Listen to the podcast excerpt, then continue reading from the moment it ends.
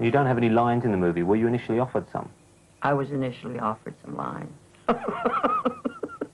I was initially offered some lines. But the fact is that the character, although I was billed as Vampira, the character wasn't Vampira as I had conceived her. Vampira as I had conceived her was giddy, uh, out, outrageous, and this was a different kind of a, because she was in a trance, and I just thought it would be better if she were in a trance, and I asked to please do it mutely, and they said, well, okay. What was the set like for Plan 9? Well, I would say, as with everything that Ed did, ingenuity reigned. We had, uh, for example, turf made from God knows what under paper grass. You know, that was had uh, swellings and hollows, and one had to be careful not to trip on them, right? And cardboard tombstones and dried off twigs that had been placed about thither and yon.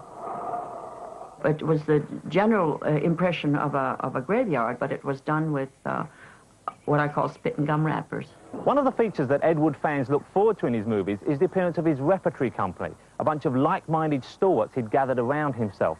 It's an odd collection of old stars like Bela Lugosi, minor television personalities like Vampira and Criswell, oddballs like Swedish wrestler Tor Johnson, and even a few personalities that Wood discovered himself.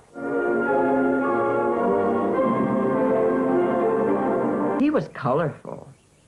I liked him. I liked Criswell. I liked the whole assortment of, of people that Ed Wood had gathered around him. How do you think Ed did attract such a colourful group of people? He seemed to draw them from somewhere, didn't he? Because he was an oddball. Birds of a feather flock together. Just recently, Plan 9 has been turned into a musical, ensuring that the legend of Ed Wood Jr. lives on. Just general T-shirts uh, for Plan 9 from outer space. I've seen this T-shirt even without Plan 9 from outer space on it. All you have to do is show a picture of Tor Johnson and Vampira, and people know what movie you're talking about. Oh, baby, baby, I know what's stranger than fiction.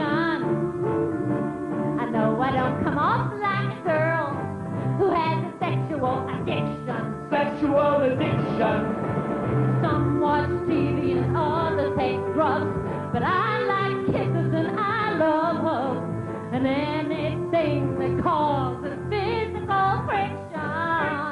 I know that I was in, in front of the camera for about 15 minutes. And that's all, your, your entire on-screen appearance was shot in? Of 50, sa 15 silent minutes, which has given me an entire new career. Thank you, Mr. Wood. you listening? I'm attracted to love just like a butcher likes to chop his meat.